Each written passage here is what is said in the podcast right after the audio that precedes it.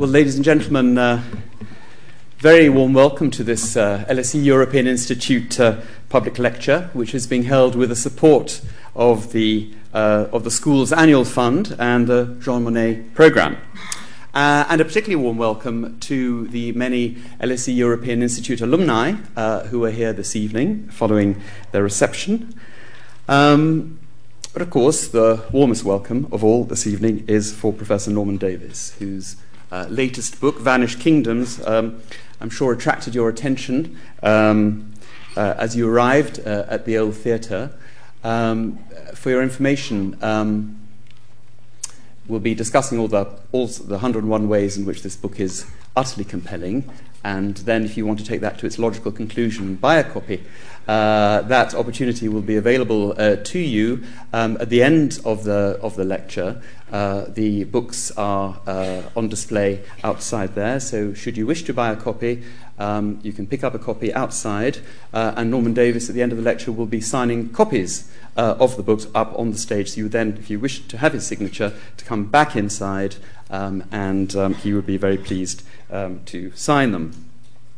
Anyway, so Vanished Kingdom um, uh, really is provides the, the springboard, if you like, for our uh, for um, our event this evening for Norman Davies's uh, talk. Um, I think probably very few people in this theatre will not be familiar uh, with at least some of his uh, writings. Uh, in fact, Norman, some of our master's students in the European in- Institute even have your magnificent tome on Europe as compulsory reading, though I'm happy to say. To, as far as I can see, compulsion does not seem to be uh, needed, but it is actually a set text. Um, Norman Davies's books enjoy extraordinarily wide uh, readerships without ever succumbing to uh, dumbing down. And uh, they're crammed full of facts and learning, as, uh, as you will know. And yet, at the same time, and as one, um, one reviewer pointed out in the last couple of weeks, this is also, in a sense, populist history, populist in the, very, in the best sense of populist, obviously, populist history par excellence. It is uh, attractive, made deliberately attractive and accessible to as wide as possible an audience. So, as you see, uh, I'm not going to spare our guests uh, blushes uh, this evening. Um, there is um, something, uh, everybody seems to alight on this particularly compelling um, quality of his writing, which combines impeccable scholarship and, uh, and, and, breadth of vision with a, with a real sort of novelist's eye almost for the telling detail, the raconteur's gift for the quirky anecdote. Uh, beguiling glimpses of popular culture, including in things like poetry uh, and song, the fascinating bit of information that you would simply never have guessed at. And to my shame, I had never realized that the Grand Duchy of Lithuania uh, lasted 500 years and at its peak uh, was greater in extent than either the Holy Roman Empire uh, or France. Um, or indeed, I, I knew nothing about Carpatho Ukraine, which had a lifespan of just about a day in 1939. So, this, this really is rich, uh, textured, multi layered history in which culture, identity, and context are not merely backdrops to the main action, but are actually defiantly centre stage. Norman Davies is Emeritus Professor of History in the University of London. He's also Professor at the Jagiellonian University in Krakow and Honorary Fellow of St Antony's College, uh, Oxford. He's a life member also of Clare Hall and Peterhouse Colleges at Cambridge um, he was actually a student of A.J.P. Taylor um, at Oxford, um, where he's also now, I should have mentioned, supernumerary fellow of Wolfson College. He's a fellow of the British Academy and the Royal Historical Society, um, and his uh, several definitive accounts of Polish history have been recognized with a, a, a raft of honorary doc- doctorates. I won't name them all here, but uh, and also honorary citizenship of, um, of uh, Warsaw, of Wrocław, um, Lublin, Krakow, and he has also been decorated with the Grand Cross of the Order of Merit of the Republic of Poland. Amongst his other books, I'd mention uh, um, again the book I've already mentioned, that magnificent doorstopper of a book, uh, Europe, a History, which came out in the mid 90s and which weighs in at, uh, um, at 1,365 pages and some one and a half kilos. Um, and as, as, well as offering a, a real embarrassment of riches, uh, it reminds us that the history of Europe uh, is much more than the history of Western Europe. Uh, and I would also mention perhaps the Isles, the history of Britain, uh, which, uh, like Europe, another succès d'estime, but more than that, in that uh, there was an important, if you like, message, that doesn't sound too didactic, coming out of it, which, namely, that British identity is built on rather more shifting and treacherous sands than Eurosceptics and English nationalists fondly believe. But of course, this evening we're here to discuss Vanished Kingdoms, and which has just been published to pretty much unanimous acclaim uh, of, of the, the critics. Uh, and this is, um, this is Europe, uh, this is history with all of Europe again as its canvas. Uh, it's, I think, a, an absolutely captivating excursion uh, around such former superpowers as Burgundia, uh, which actually stretch from the Italian border to the Netherlands at its height, um, Aragon, Byzantium and Etruria, well known names. Um, USSR, gone in the twinkling of an eye. And also such obscure entities as Tsernagora, Rosenau, and Rusyn. And uh, also quite a substantial chapter on the Dark Age kingdom of uh, known as Alt Clud, which was centered on the River Clyde. Ever heard of any of these? Well, neither had, had, had I. Um, in all, Norman Davies considers some 15 kingdoms that rose, peaked, and fell the way of all flesh, uh, to pursue the organic metaphor. And even though they're all now extinguished, uh, they too um, have left footprints in the sand, as he puts it. Well, we've got just under uh, an hour and a half to retrace some of those footprints, and also maybe to pursue uh, any uh, present day analogies of decline and fall in, in the event that any should spring to mind. Um, uh, he will speak for 30, 35 minutes or so, Norman, if that's uh, all right. Um, he will, I will then put a few um, questions to him, and we will open it up to the floor and end um, shortly before 8 o'clock. So, without further ado, Norman, you're extremely welcome, and please come and share your thoughts with us.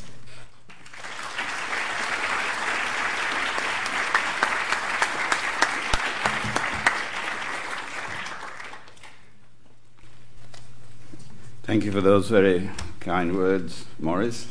Nice to be back at LSE. I first time I think it was 1969 uh, when I came here. So I've been coming almost every year since.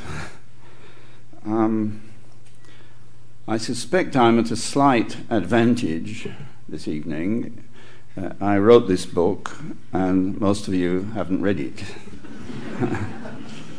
In fact, uh, many of you have no intention of reading it yet. um, so the standard speech which I uh, have in my pocket um, for the use at various book festivals I've been touring recently, I think is not appropriate. I'll do something a bit different. Um, I shall uh, read a paragraph or two of the introduction. I'll make some general remarks. I'll pick out one of the 15 chapters and summarize one of the many stories in the book.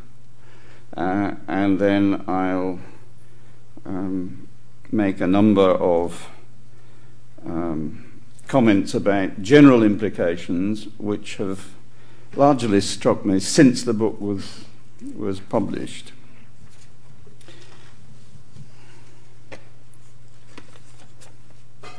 This is only half the weight of uh, Europe, so it's, it's bearable uh, to hold in, in, my hand. Here we go. This is, this is the, the introduction.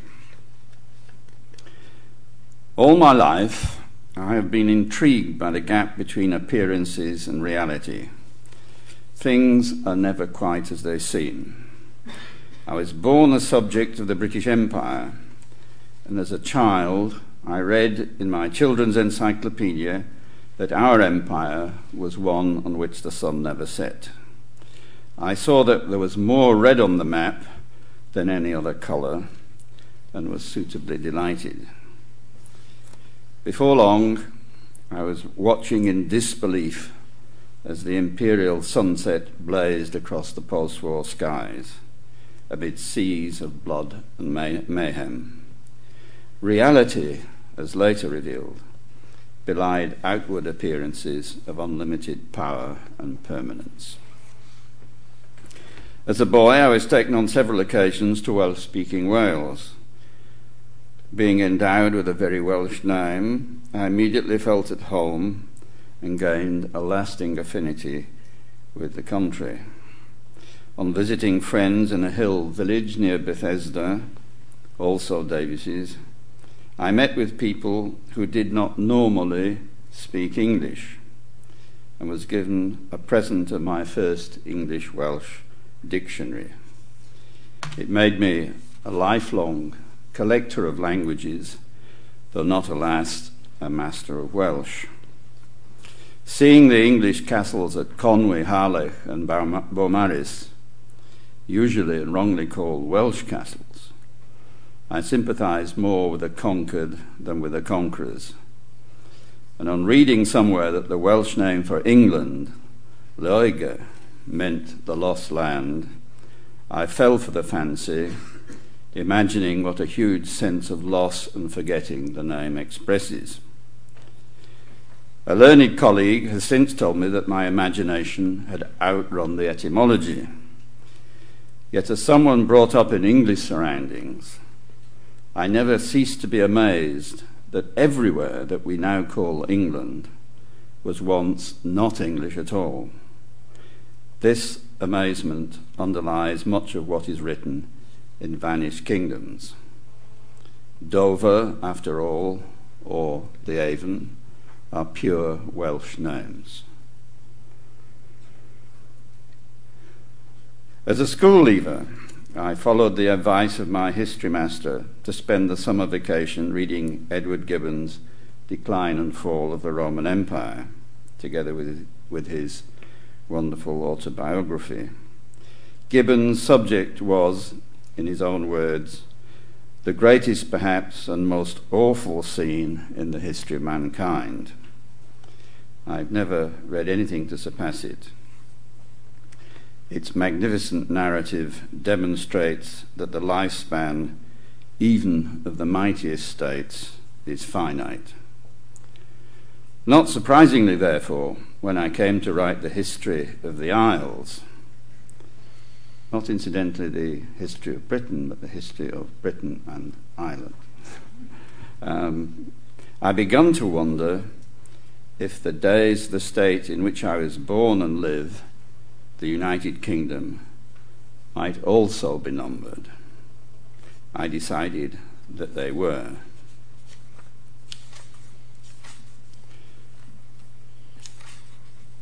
I've always loved Plato's metaphor of the ship of state. The idea of a great vessel with its helmsman, crew, and complement of passengers ploughing its way across the oceans of time is irresistible. So too are the many poems which celebrate it. Thou too sail on, O ship of state. Sail on, O Union, strong and great. Humanity, with all its fears, with all the hopes of future years, is hanging, breathless, on thy fate. These lines from Longfellow were written out by President Roosevelt in his own hand and sent to Winston Churchill on the 20th of January 1941. They were accompanied by a note which said, I think this verse applies to your people as it does to us. The same thoughts come to mind when brains are racked about kingdoms that have vanished. For ships of state do not sail on forever. They sometimes ride the storms and sometimes, sometimes founder. On occasion, they limp into port to be refitted. On other occasions, damaged beyond repair, they are broken up. Or they sink slipping beneath the surface to a hidden resting place among the barnacles and the fishes. In this connection, another string of images presents itself, in which the historian becomes a beachcomber and treasure seeker, a collector of flotsam and jetsam, a raiser of wrecks, a diver of the deep, scouring the seabed to recover what was lost. this book certainly sits comfortably in the category of historical salvage. It garners the traces of ships of state that sank, and it invites the reader, if only on the page, to watch with delight as the stricken galleons straighten their fallen masts, draw up their anchors, fill their sails, and reset their course across the ocean swell.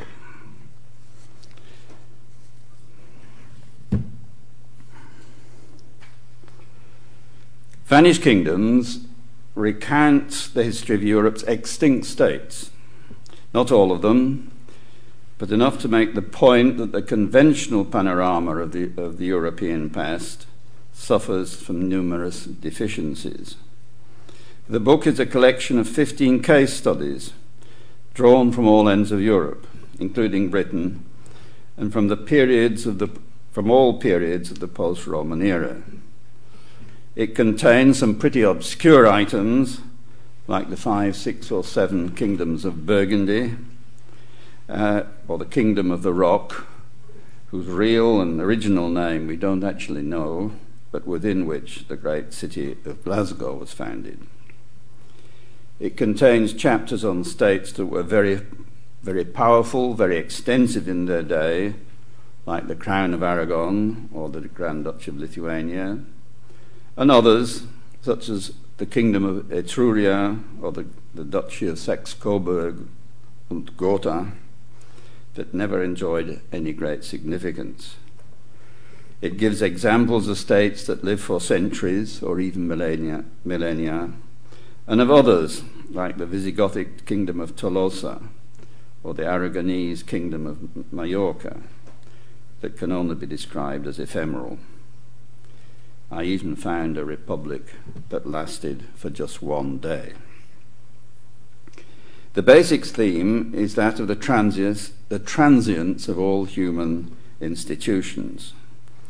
And here I make a nod of recognition in my introduction to the ancient Greek philosopher, uh, Heraclitus or Heraclitus, who first laid down the law of transi- transience, but also to Queen Victoria, Empress of India, who, to a very great credit, asked at her Jubilee in 1897 for the singing of the hymn St. Clement. The key line of the hymn, if I may remind you, states, So be it, Lord, thy throne shall never, like earth's proud empires, pass away. It's a wonderful moment the vanity of earth's proud empires was on Queen Victoria's mind as it has been on mine. The, the Romans observed it. Sic transit gloria mundi. And it's to do, true today as it ever was. The common denominator of these studies is that all the kingdoms are extinct, all dead or gone, or totally transformed. In my concluding remarks, I likened them to Monty Python's dead parrot, which was stiff, a goner, perished, an ex parrot, gone to see his maker, gone to join the bleeding choir celestial. Apart from obvious examples, the Roman Empire, the Republic of Venice, or the Austro Hungarian Empire, they include some that are less obvious. The Kingdom of England and Wales, for example, that became extinct in 1707 when it merged with Scotland. The Soviet Union, the largest state in the world, which evaporated before our very eyes in 1991. And, at least in anticipation, the United Kingdom, which began to break up in 1922 and which may or may not last longer than I do. At the same time, I've applied myself to the complicated matters of residue, memory, and afterlife. That is, to all the things, material and immaterial, tangible and intangible, which remain behind when the polity dissolves uh, my editor and myself wanted to the subtitle to read to start with the lives and afterlives of, but then we couldn't think of how to end it with without repeating a phrase equivalent to vanished kingdoms. The residue of a dead state usually embraces a corpus of languages and literature, bodies of laws and traditions, and it always involves a community of people, a community of ex citizens whose former allegiances have been lost and who have to assume a new identity. I chose to explore this phenomenon in the third part of my chapter on the Grand Duchy of Lithuania which was destroyed in 1795 and was the, the ancestor of at least three contemporary states the republics of Lithuania, Belarus, and Ukraine. And it has very special cultural and historical connections with Poland. The memory game is equally complex and is very unreliable. In some cases, like the Visigothic Tolosa, the dead polity has left virtually no traces, not even archaeological ones. In other instances, as with the mighty kingdom of Prussia, the remnants are correspondingly strong, though often taking the form of hostile generali- generalizations and stereotypes with which historians can constantly do battle. And yet, if you go to Kaliningrad, Russia's most westerly city, the former Königsberg, it is only with the greatest difficulty that one can penetrate the present day Russian appearances and get a feel for this being the place where the Prussian story began. And it began in the mists of early medieval times with no Russians and no Germans present. Similarly, one is unlikely to see the whole picture by visiting Berlin, which nowadays is the memory site par excellence of the Hohenzollern kingdom of Prussia, but which makes no or little attempt to recall the other older Prussias. And this is where I, um, I'll leave my text and um, summarize very quickly the story of all the Prussias um, because it's one of the kingdoms you're likely to have heard of. Uh, however, not many history books make, make clear that there were seven Prussias. Seven. Uh, and the one that we all know about the uh, Hohenzollern kingdom of Prussia, about which Chris Clark wrote, is only the sixth of seven. Most history books start with the rise of Prussia in the 17th century, and yet that is just the, the later history uh, of the Prussians. The first one, the land of the ancient Prussians on the Baltic, is largely uh, a subject of prehistory. The Prusai were a Baltic people uh, kin to the uh, Lithuanians and the Latvians, and they no longer exist. But enough was left um, to know about their language and some of their traditions. The second Prussia was the Teutonic state created by a, a military order of crusading knights, the Teutonic Knights, who forcibly uh, converted the Prussians and Germanized them, so that from the 13th century onwards, the name of Prussia began to be associated for the first time with Germans. The original Prussians were not Germans at all. Uh, the third Prussia, from the um, 15th to the 18th century, was uh, the western part of the Teutonic state, later called West Prussia, uh, at the time known as Royal Prussia, which was um, overrun uh, by the Poles and became a province of the Kingdom of Poland and stayed as such until the end of the 18th century. This is Danzig, Royal Prussia, um, a very uh, prominent part of uh, Poland in those days. The fourth Prussia, the Duchy of Prussia, came into being in 1525, uh, known in German t- terminology as East Prussia, with the capital of Königsberg. It was created by the secularization of the Teutonic Knights.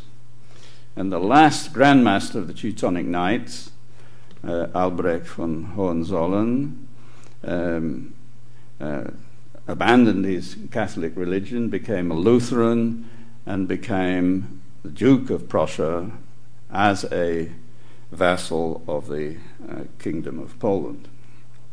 So you've West Prussia and East Prussia, Royal Prussia, the Duchy of Prussia. These are very closely connected with Polish history. Uh, the fifth Prussia was the joint state of Brandenburg Prussia. Uh, in the later 16th century, uh, the, um, the relatives of uh, Albert of Hohenzollern uh, abandoned their Catholic faith, as he had done, and the two um, parts of the family, one in Brandenburg in Berlin, the other in Königsberg uh, in East Prussia, uh, joined together until there was a joint um, Hohenzollern state of Brandenburg Prussia, which lasted until the end of the 17th century when we come to the, the Prussia that we all know, the, the Iron Kingdom, uh, centered on Berlin, but of course including uh, East Prussia, and in the 19th century expanding right across Germany uh, to the Rhine. So Cologne was in, in Prussia. And this Prussia became uh, the dominant force in Germany. The King of Prussia became, in 1871, the German emperor. That came to an end in 1918. The Kaiser abdicates, uh, the Kingdom of Prussia and the German Empire are abolished. Um, but not everybody remembers that Prussia continued as a province of the Weimar Republic and then of the Third Reich. Uh, it was uh, an autonomous province within the German state. It had its own government. Uh, I think Hermann Goering was uh, prime minister of Prussia in the 1930s. Uh, and this continued until the end of the Second World War. And the end of the Prussian story, which had started a thousand years before with the Baltic Prussians, formally came to an end in 1947 when the Allied Control Council decreed, as the King of Prussia had once tried to do with Poland, decreed that Prussia has ceased to exist. And that's a thousand years in about five minutes for you. Uh, but that is one, one of the, the stories uh, that I tell.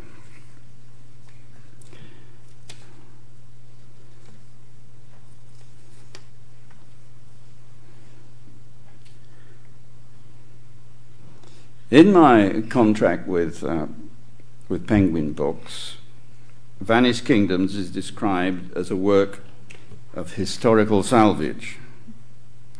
And that's um, why I use the, the, that age old metaphor of the ship of state. It's all very poetic and evocative, and I don't withdraw a word of it. But the further query would be what purpose other than telling fascinating stories, does this salvage work serve? The short answer would be it resets our overall vision of the past. When it comes to our mental maps of European history, most educated people will know something of some part of our continent in some periods. They'll show a glimmer of familiarity with uh, most of the great historic powers, from the Roman Empire to Napoleonic France or Wilhelmine Germany, and bells of recognition will ring if modern geographic concepts such as Italy or Spain are linked with fam- familiar adjectives of time. Yet the kingdom of the rock that I mentioned, or the kingdom of Majorca, or the Napoleonic kingdom of Etruria, will probably be conspicuous by not ringing any bells. They are beyond the horizon, even of many professional, uh, professionals. So, all these vanished kingdoms serve to remind us how incomplete our knowledge is and how our assumptions need to be constantly questioned and revised. Historians who draw our attention exclusively to the great powers or to the past of present day countries are, in an important sense, doing us a disservice. As a lifelong edu- uh, educator, I'm acutely aware of the fact that children and students can't be taught everything and that all approaches to historical education are of necessity rigidly selective. It is perhaps inevitable that what we call mainstream history rules the roost. Also, that the existence of a mainstream presupposes a long list of side streams, side stream subjects that never find their way into the curricula, the textbooks, or into public consciousness. Uh, in my introduction, I touch on the question of how and why the mainstream is formed. I mentioned three mechanisms the addiction to power politics, the natural inclination for tracing the roots of present day concerns, and the self perpetuating self perpetuating nature of many historical debates and interests. I've no doubt that other factors can be found, but the net result is very clear. The prevailing images of the past are partial, incomplete, deformed, and frequently politically driven. Vanished kingdoms and books like it may help in some small way uh, to redress the balance. Much could be said about today's mainstream history, or the historical canon, as some people call it, in this country. So I shall confine, confine myself uh, simply to mention one prominent topic of the mainstream and also one absentee topic. The prominent one is what I've elsewhere called the Allied version of history, a moral tale that derives from our own experiences during the Second World War. The tale presents the war as a simple conflict between good and evil. It only acknowledges the crimes of our enemies and it greatly exaggerates the role of the Western Allies in achieving this uh, victory. In my view, it plays no small part in the delusions of grandeur that still afflict many aspects of our self image. All too often, we, meaning the British or the Americans, are apt to boast that we won the war. Our enemy, the Third Reich, is invariably seen as the sole source of evil. Its leader, Adolf Hitler, is presented as a figure so diabolical as to be devoid of all humanity. And the crimes of the Third Reich, notably the Holocaust, are thought to be so uniquely abominable that normal historical methods of contrast and comparison are cast aside. The trouble with this mindset, of course, is that it ignores the largest of the competent powers in Europe of the Second World War, Stalin's Soviet Union, which started in 1939 as Hitler's partner before becoming his principal adversary.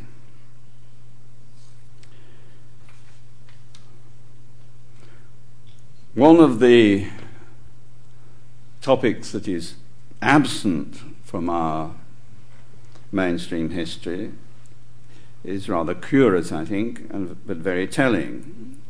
It's the history of the United Kingdom. When I was a student in Oxford, um, longer ago than I care to remember, no pretense was made of studying British history. Everything in these isles was called English history.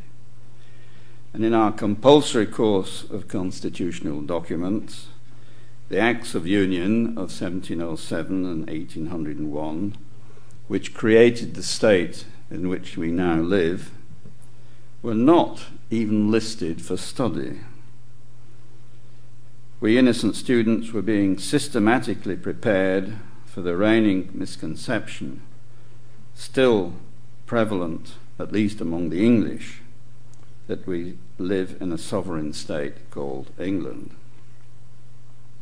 So I couldn't help noticing that when my colleague Simon Schama was recently asked to name half a dozen facts that every school child should know, he did not mention the Acts of Union. Plus ça change.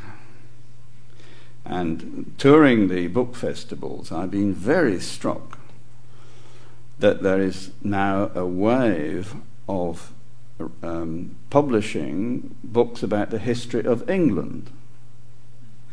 Uh, go to the Cheltenham Festival, dozens and dozens and dozens of title, titles, numerous histories of England by you know, Simon Jenkins, John Julius Norwich, Peter Ackroyd, you name them. There isn't a single history of the United Kingdom. It's almost as though the English are revving up their nostalgia for the catastrophe that's about to, to strike them. Um, I think it's an appalling fact um, that the English football team cannot find an English anthem to sing at their matches, and that their supporters cannot understand the deep offence when they sing God Save the Queen off key in Cardiff, Edinburgh, or Belfast. And because England is the country to which the English are now directing their patriotism increasingly, they are oblivious to the reality that they are undermining the Union. This is one of many clues that lead me to believe that the United Kingdom itself may soon join the list of Europe's vanished kingdoms. Finally, a few words about the frequently unnoticed fragility of our own world. Although watching the news in the last few days, uh, I think it's increasingly noticed. We in our generation have lived through six or seven decades of peace and of unprecedented rising prosperity. We've been lulled into a mindset of false security, low vigilance, and complacence about the lurking dangers. We've been conned into believing that economic growth can be infinite, that Himalayas of debt have no consequences, and that catastrophes only occur elsewhere. After the end of the Cold War, an American historian was deluded into sowing the impression, if not uh, uh, explicitly, that we had reached the end of history.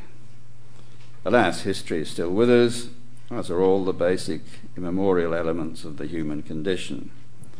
At the level of states and nations and political communities, no one can expect that our institutions will be immortal. And if they are left to drift untended in a fog of self satisfaction, the end will come sooner rather than later. So, yes, disasters, catastrophes, and sudden shifts of fortune do occur, and people are rarely well conditioned to cope. And yes, kingdoms do regularly vanish. The tempo and the rhythms of their demise differ from those of human life and death, but are nonetheless easily discerned. bodies politic, uh, as Rousseau said, continue to dissolve for a variety of reasons and then to be replaced. In the last two decades alone, Europe has lost four sovereign states. The most important thing, I think, is to accept that the law of transience, as I don't suppose Heraclitus called it, applies to each and all of us and to all of our countries. I don't find these assertions particularly sad or melancholy, but my wife has warned me that I should not risk leaving you in a state of shock and gloom as I did with my audience at the Cheltenham Festival. Here, fortunately, I can be rescued by the very first interview that I gave about the book uh, with my fellow Boltonian, Brian Appleyard. Brian liked the book, uh, filled our conversation with penetrating insights, then paid me the nicest of compliments. Um, so, this is to cheer you up. Norman Davies comes from my own hometown, Bolton, and went to my school. So, the flat tone, oblique comedy, and resigned observation of human folly were shockingly familiar. I'm slightly taken aback by his floral denim shirt. but otherwise, I'm back in the classroom being taught Latin or geography while angry bits of chalk whistle past my ears. The fall of the Soviet Union inspired him to write Vanished Kingdoms, which at 848 pages comes in as a rather pithy Davies. It's a fantastic read, a series of case studies of kingdoms that rose, peaked, and fell. Each starts with the present, goes back to the past, and returns to the present. Each is peppered with poetry and songs, adding to the poignancy of it all. It's sad, I tell him, but it induces a kind of serenity. Norman seizes on the word serenity. No one has ever said that about my work.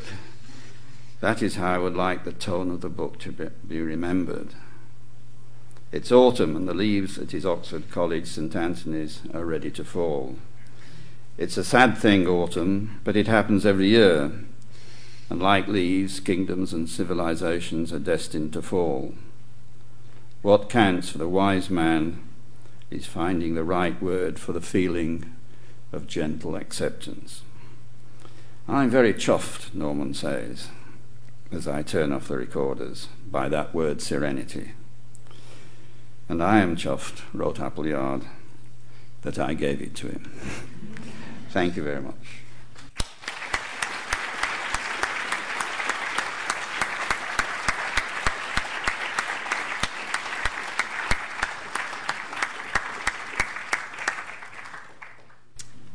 Well, um, Norman, thank you for um, some wonderfully provocative, elegiac. Uh, you struck a, a, whole number of different notes, um, mostly cautionary, some a little bit sad.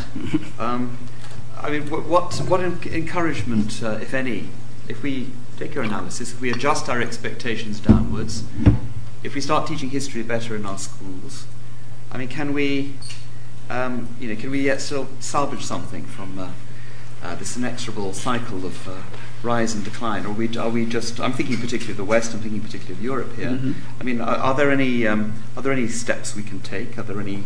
Uh, you know, h- how do we avoid this uh, the worst case scenario? Well, I don't see the uh, the death of states um, as the worst case scenario. There are much worse things than the dissolution of, states and institutions. Um, uh, I'm suggesting there's a sort of nat- natural cycle in all of this, and this, hence the uh, the air of serenity that, that, that Brian Appleyard noticed. Um, I think the main, main thing, apart from having a, a, passionate interest in, in all of it, is um, uh, accepting the, the realities of human nature and the human condition. Um, um, the uh, appropriate attitude is one of stoicism, not, not of um, despair uh, that uh, catastrophes will happen, that crises will, will come, but that um, people overcome these crises. Um, those uh, there are fortunate, unfortunate people, and so on. But uh, being critically involved in everything is is uh, what I think every educated person should be, and that's that's the purpose of education.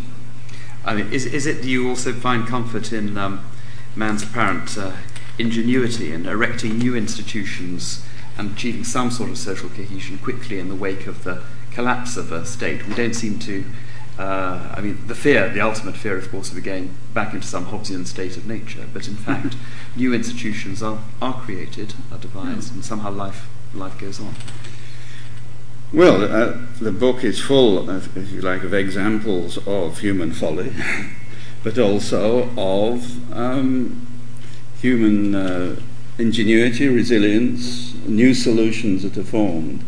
Um, there's a, a, a section uh, at the end of the um, Kingdom of Etruria, which um, Napoleonic cre- creation, which only lasted uh, six or seven years, where I, I talk about um, uh, Dante's and Machiavelli's um, view of what is fortune and misfortune. And of course, Machiavelli said that, that crises catastrophes are an opportunity. This is where human ingenuity can show its mettle and provide a, uh, a new solution. Um, so you can look at a, a, crisis either uh, pessimistically as something terrible which is going to overwhelm us, or you can see that this is uh, opening up uh, new vistas which can be uh, exploited. Well, those who are looking for a, a, silver lining in what's happening in Europe at the moment uh, hark back, obviously, to the origin of the European Union following a spectacular crisis, mm-hmm. a catastrophe, which was the Second World War. Um, and it may just be that the crisis that we're undergoing at the moment um, will give rise to, a could, uh, as federalists would wish, a whole new leap forward in European integration, or indeed, centrifugal forces, I think, should be as your Eurosceptics would say, capitalize on and actually turn to turn to advantage. You wrote a piece uh, a few days ago in the Financial Times, which you did as sort of uh, jeu d'esprit, imagining at mm-hmm. some point in the future um, a new um, dispensation uh, for the European Union. And I wonder if, uh, just wonder if we could sort of tease you out a little bit, and given your theories of sort of, of rise and decline and the cyclical view of, of, of, states, would you like to hazard any thoughts as to where the European Union um, may be going next? Um, well, I can guess like everybody else. um, uh, I, I, think uh, various design flaws in the European Union are making themselves manifest, um, and most more, most specifically in the eurozone, which was a, if you like, a, an institution set up with um, without polit- proper political governance. And the, the, pol- the crisis that we have now is essentially political. It's not, it's not um, that there's no money in uh, around in Europe to, uh, um, uh, to uh, patch these, these holes that are appearing. It's, it's that nobody knows how to. Um, nobody knows the rules of the game. Nobody knows how to how to deal with it, and uh, it's possible that some great statesman will ride in from outside and uh, uh, and sort it all out.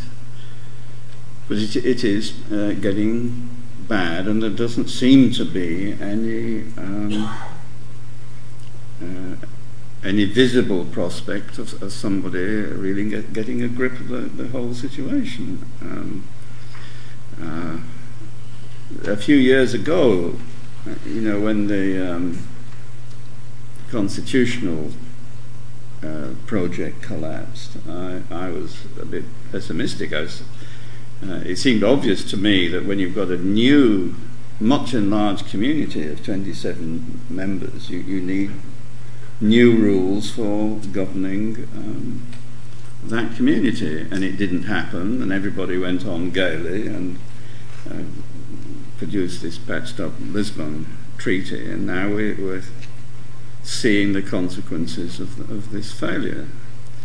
And but I, I think that the um, the uh, European powers will make huge efforts to, to salvage the whole thing. It's, uh, a crisis, in a way, was necessary to, to force them to um, uh, to reform the, uh, both the eurozone and I think the uh, the governance of the European Union.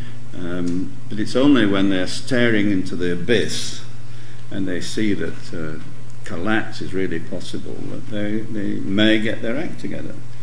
But if you read the book, you know, it wouldn't be the first, the first um, um, corporation or uh, body politic to to, um, to collapse, to, vanish. This happens. Well, assuming they do get their act together, or at least the members of the eurozone do, uh, and assuming that uh, this, the prediction that uh, a leap forward in terms of economic integration and political integration is on, is on the cards. As you know, one thing that Eurosceptics and Federalists tend to agree on uh, is that for such a leap forward to be sustainable, uh, that elusive concept of a European demos will be indispensable. From your readings and study of history, how um, uh, do you think that uh, that uh, concept of a demos, of a European politically aware people, will always be elusive? Can you see any possibility of such a, many would say, rather fanciful thing? Um, the creation of um, a European dom- demos with a critical mass, the whole that the um, proportions are extremely important. That there are um, several million people who have this uh, European identity, who think of themselves as the, the leaders of, uh, of a European people, but there's too few of them for the purposes of the, the European Union. Um, people in this lecture hall, basically. yes. Well, you, you um, obviously, if you go to um, Brussels, the uh, European institutions, you meet them. You go to some countries in Europe where um, or the Netherlands, or it used to be so in, very much in Germany, where people would say that uh, their prime uh, identity is European rather than national. Um, but the, the creation of a uh, politically conscious people, this, this demos, uh, is a project that either works or doesn't. Uh, like one of the stories, one of the countries which is um, examined here is Belarus.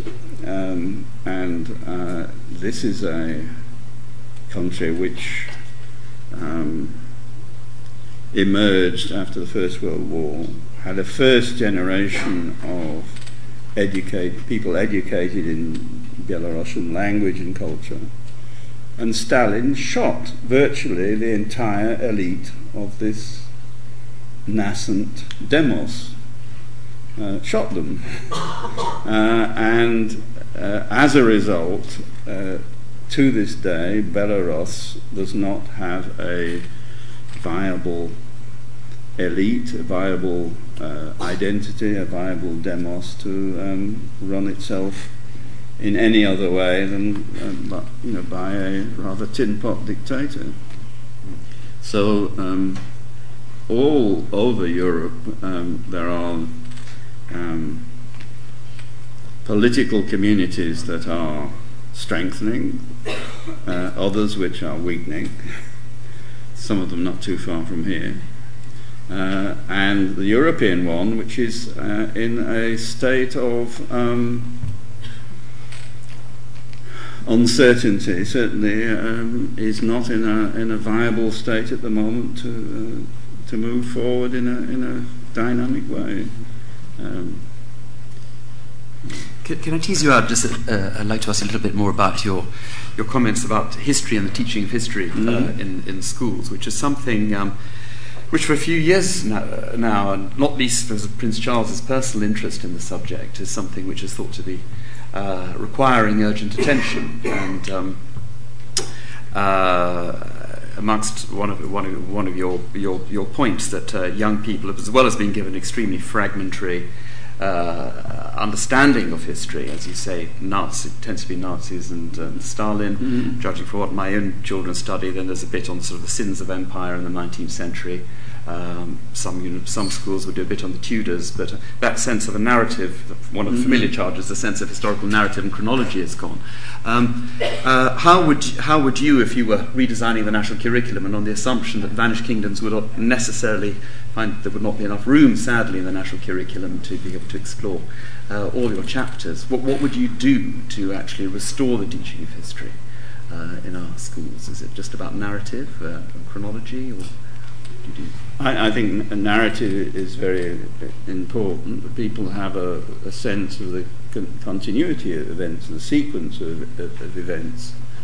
Um, my mother, who was um, educated well, um, shortly after the First World War, uh, knew all the kings of, she called them kings and queens of England because quickly, I used to correct her later on. I, uh, British monarchs, but she, uh, she had she knew them all off by heart. You know, from Egbert or something to um, King George the uh, Sixth, as it was then. Uh, and um, she had in her head a framework of events, and into which things that anything that happened in history, she could say, well, that was in the time of Queen Elizabeth, or that was in the time of George IV or whatever. Um, and children simply don't have that. And I think some sense of uh, chron- uh, chronology narrative is important, but I think even more important than that is um, demonstrating to children uh, that uh, history is universal. Every topic has a history. I think one of the jobs of a history teacher is, for example, to go along to the mathematics class and have an hour telling them about the history of mathematics, i.e., that um, there are centuries of development of that subject, uh, and these students are uh, following in the steps of. Um, of many mathematicians, or to go to whatever the biology class or the uh, the sports class, and give them an idea of the history of all the subjects, so that um, the historical dimension is not just present in the history room, but is uh, present everywhere in the class. But I could go on a lot, but there's a couple of ideas in here.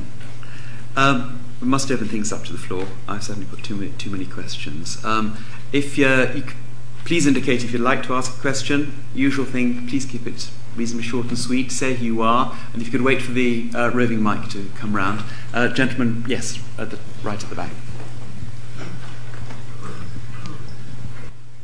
I'm David Torrance, a freelance political journalist. Intrigued, uh, you can detect from my accent where I, where I come from, intrigued by your remarks about the United Kingdom. I'm just wondering how you see that panning out, uh, whether it comes down to political incompetence on the part of the United Kingdom government or the political prowess of Alex Salmond and the SNP. Uh, there were recent reports that the UK government's considering uh, taking control of the referendum and holding it in 2013, which is obviously a, a risky strategy. Well, I, I, I, don't know. uh, I can only guess like, uh, like everybody else. Um, uh, catastrophes are very often made by um, foolish mistakes. And of course, if the British try to hold a referendum about it, that's the one thing that will play right into Alex Salmond's hands. But I, I um, as things stand, the SNP is not going to win a referendum uh, now. But uh, I think if the European crisis coalesces with uh, Scottish politics, uh, then his chances are going to increase. Uh, if the Eurosceptics, who are nearly all English, you know, this, the, Eurosceptic mindset is especially an English, not, not British, English nationalist mindset. And uh, if the Eurosceptics start going on the rampage, for example, trying to persuade the British government to leave the European Union, that is the strongest card for uh, Scotland uh, deciding to, to, to leave the, the Union. And it looks at the moment that things might well come together in two or three years' time. Um, but that's just my guess. Um, uh, people ask me to think of a scenario where it might happen. Uh, that's what I, uh, I dreamt up. Um, I might be wrong, but it's possible. This, this is the thing, it's possible, and most English people, who are 80 odd percent of the population, have just, they're dream walking, they've no idea that this is a possibility. Thank you. Another question. I'd like to ask a question. Gentleman in the middle there, yes.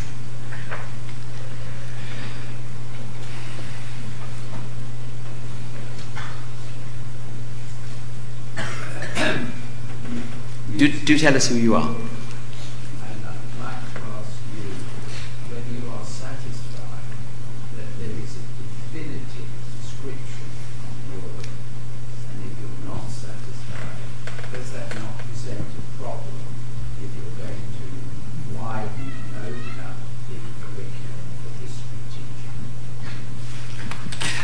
Just for those who didn't hear, is there a definitive description of, of Europe?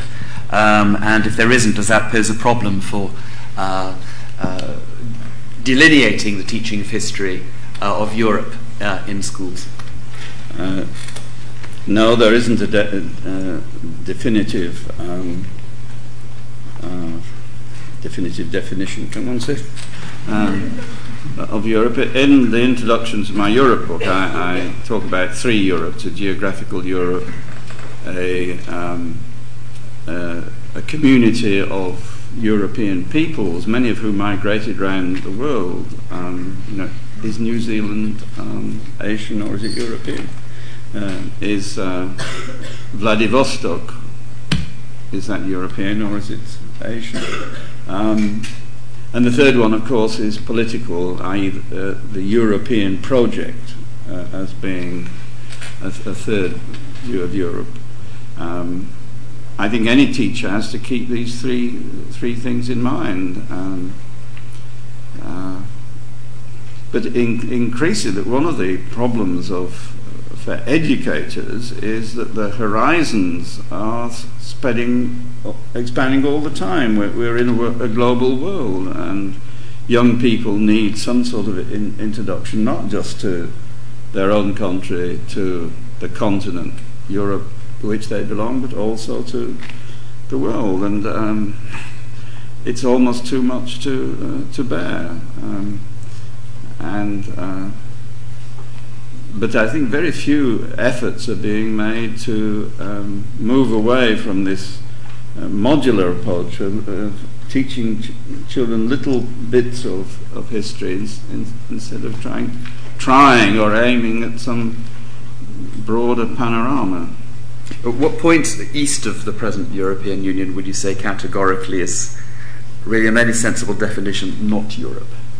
How far east would you have to go? Well, I, I um, will be in favour of Turkey as as a um, uh, an eternal candidate. But I think if one goes beyond Turkey, I, I don't think Iran could be um, the. Uh, well, it might be one solution. Um, um, the the peoples of the Caucasus, you know, the uh, especially the Christian peoples of the Caucasus, Armenians and Georgians, have a very strong uh, sense of their European uh, identity. Um, the, um, the other, of course, question mark is Israel. Um, I, I, once went to Washington, uh, gave a lecture. Um, uh, how far can the European Union e- expand? And I had uh, Turkey, Ukraine, and Israel as three test, test cases. But the, uh, the uh, moderator came up to me and said, The Israeli ambassador is here and he'll talk on, on that subject. um, but uh, yes, the, I, but, uh, beyond that, I, I, I don't think so the president of Kyrgyzstan's speech a few years ago, in which he spent an hour talking about Kyrgyzstan's European vocation, he was standing almost on the Chinese border. You wouldn't have much time. No, I think that, that is uh, right. wishful thinking. um, more questions? Yes. Um, seem to be going right, right at the very back, gentlemen.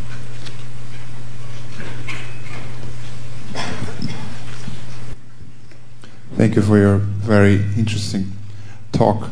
Uh, my name is Yari Kryvoi. I, I'm a senior lecturer at the University of West London, and in addition, I uh, run a website called Belarus Digest. So your remarks about Belarus were very interesting. Mm-hmm. My question is why uh, those kingdoms vanished? Were these? What, what, was it a result of mismanagement of their leaders, or was it a result of some external economic pressures or military intervention? Is there a pattern which you can see? For example, the, the Soviet Union, uh, my understanding is that collapsed, it collapsed because it just didn't have enough money. Oil prices went down, and so the system couldn't work. And that may be the same, the same fate for Russia. When oil prices go down, it will not be able to subsidize its Caucasus uh, republics. Mm-hmm. So, I do you have any thoughts on that? Thank you. Um, yes, I have many thoughts, but I. Um, at the, the end of the book, there's a little essay called um, How States Die, and uh, um, traditionally the political philosophers, you know, um, Hobbes and Locke and Rousseau, always said there were two causes either internal disease or external war. And of course, the two sometimes combine. A weakened state can then be fall victim to its neighbours. Um, uh, but there are, there are more uh, things than that, obviously, and I, have got five or six categories. Uh, some of them uh, mergers and, and demergers, some of them um, infant mortality states that are um, come into being but without viable organs of, uh, for survival. Um, I, I, wouldn't agree with you that the Soviet Union um, disappeared for economic reasons. it obviously had a catastrophic economic situation, but that was almost normal in the Soviet Union. Uh, um, uh, there were periods when uh, millions died of, hunger uh, in the Soviet Union, and it carried on regardless. Um, and many people thought it would have carried on regardless in that way. Um, no, I, I, think the uh, Soviet Union collapsed. Uh, it had a sort of political heart attack uh, because Gorbachev. Um, in my view, didn't understand the, the state he, uh, the vehicle in which he uh, he'd been made the driver. And he, w- once he, uh, this was a, a state built on coercion, you know, brutal, murderous uh, uh, um, coercion right from the beginning. And the, the minute that Gorbachev made it clear that he was not going to use force either against the satellite states or against republics of the Union, like Armenia and Azerbaijan that went to war in 1987, all the non Russian republics decided this was the time when they would prepare their escape. And the Baltic states, for example, had actually been recognized as members of the United Nations, sovereign members of the United Nations, before the, the Soviet Union collapsed. Um, the reason why Gorbachev got into impossible trouble in the summer of 1991 when there was this, this coup, it was because of the uh, plans to, to reform the Union Treaty, i.e., the um, the treaty which held the, the different republics together. And I think that was the critical thing, not, not the economy. Um, that there was half a dozen reasons why the Soviet Union was in dire trouble, but most of them um, uh, would not have co- caused uh, this catastrophic failure. Another question, please. Lady, yes, in black. Why are the English so keen to downplay the role of Great Britain and the United Kingdoms? Sorry, why? Why the English so keen to downplay the role of Great Britain, of, of the United Kingdom? Um, well, one reason is they've never been properly educated. We've been talking about it. Um, uh, there are millions of English people who don't know the difference between England and the United Kingdom. You know, there's mass phenomena like football teams, which quite I- I- interests me. A lot of people think the English football team is our national team. Well, it isn't. It's one of four national teams. There isn't a British football team, which is, again, a serious problem of, of our identity. Uh, there's a, a huge row going on whether or not uh, at the Olympic Games there can be a British football team. You know, the FA, the English Football Association, made an agreement with the Olympic Committee that England would represent the United Kingdom without bothering to tell the Welsh or the Scots what they were doing. Can you imagine how bad it is? Um, uh, it's just a subject which is never discussed. I said one of the absentee topics of um, uh, of the historical ca- canon in England, but England is so dominant within the United Kingdom that the majority of English people behave um, ineffably as, as though what goes on in Scotland or Belfast or Cardiff doesn't really affect them. But it's going to. Um, it really is. Question. Another question. Gentleman at the front.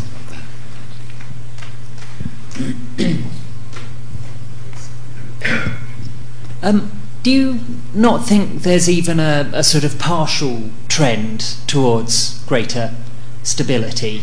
Um, that, you know, classically in somewhere like France, a typical citizen cares more that they're French and remain part of that than they did 500 years ago, and that possibly that identity is less based on uh, sort of invading neighbouring countries and taking them off the map than was the case 100 years ago. Is there is there some sort of change happening there? Are you, are you asking about France or generally?